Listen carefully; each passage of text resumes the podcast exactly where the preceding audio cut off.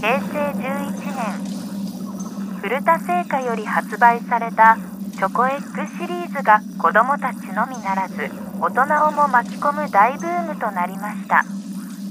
チョコエッグとは卵の形をしたチョコレートの中にフィギュアが入ったカプセルが入っている、いわゆる食玩。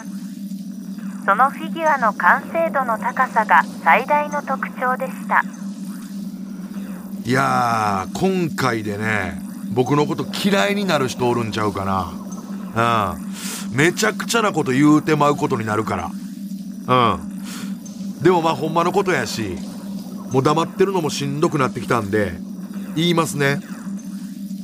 僕チョコエッグから生まれてきたんですよ。マジなんです、これマジです。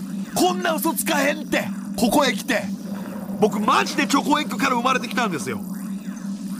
いやほんまにこんな嘘つけへんって。マジでなんやねん、僕チョコエッグから生まれてきたんですよって一つもおもろないやんか。こんな嘘ついてどう思われるかなんて俺も分かってるわ。俺でも分かるわ。町浦のこと好きやけどさすがにそれはないわでしょ。その気持ちめちゃめちゃ分かります。だからこの時点で心離れたって人、今回はねすいません、聞かなくていいです。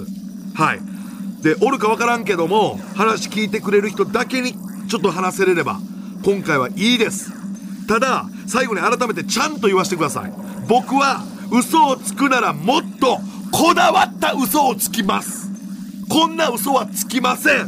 もう一回言います。僕は本当にチョコエッグから生まれました。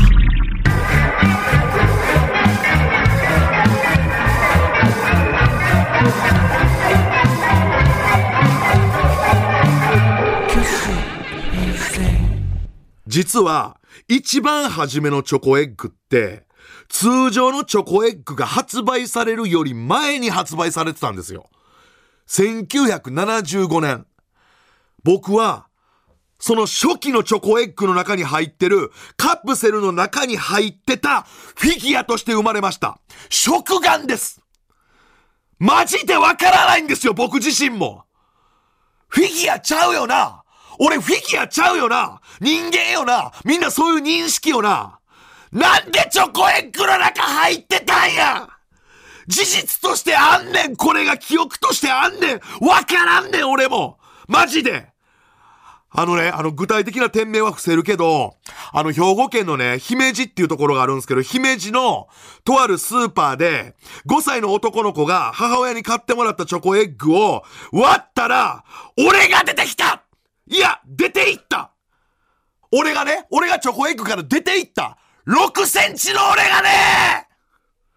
それが最初の記憶やねん。生命としての。逃げたよ！そら、男の子も母親もえげつない悲鳴あげてる中逃げたよ。ただその時が俺の生命としての初めての光景なもんやから、なんていうやろ、その男の子っていう認識も母親っていう認識も悲鳴って認識も逃げるっていう認識も何もないからな。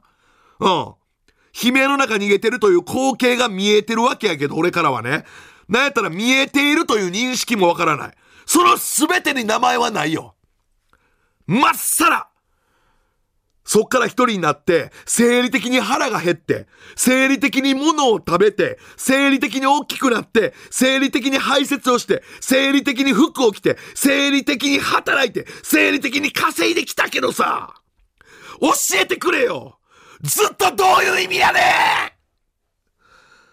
ちなみに僕は一体、何のフィギュアやったんか、食玩やったんか、ずっと調べたんですけど、ようやく最近わかりました。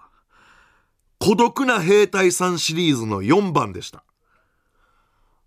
なんやねん。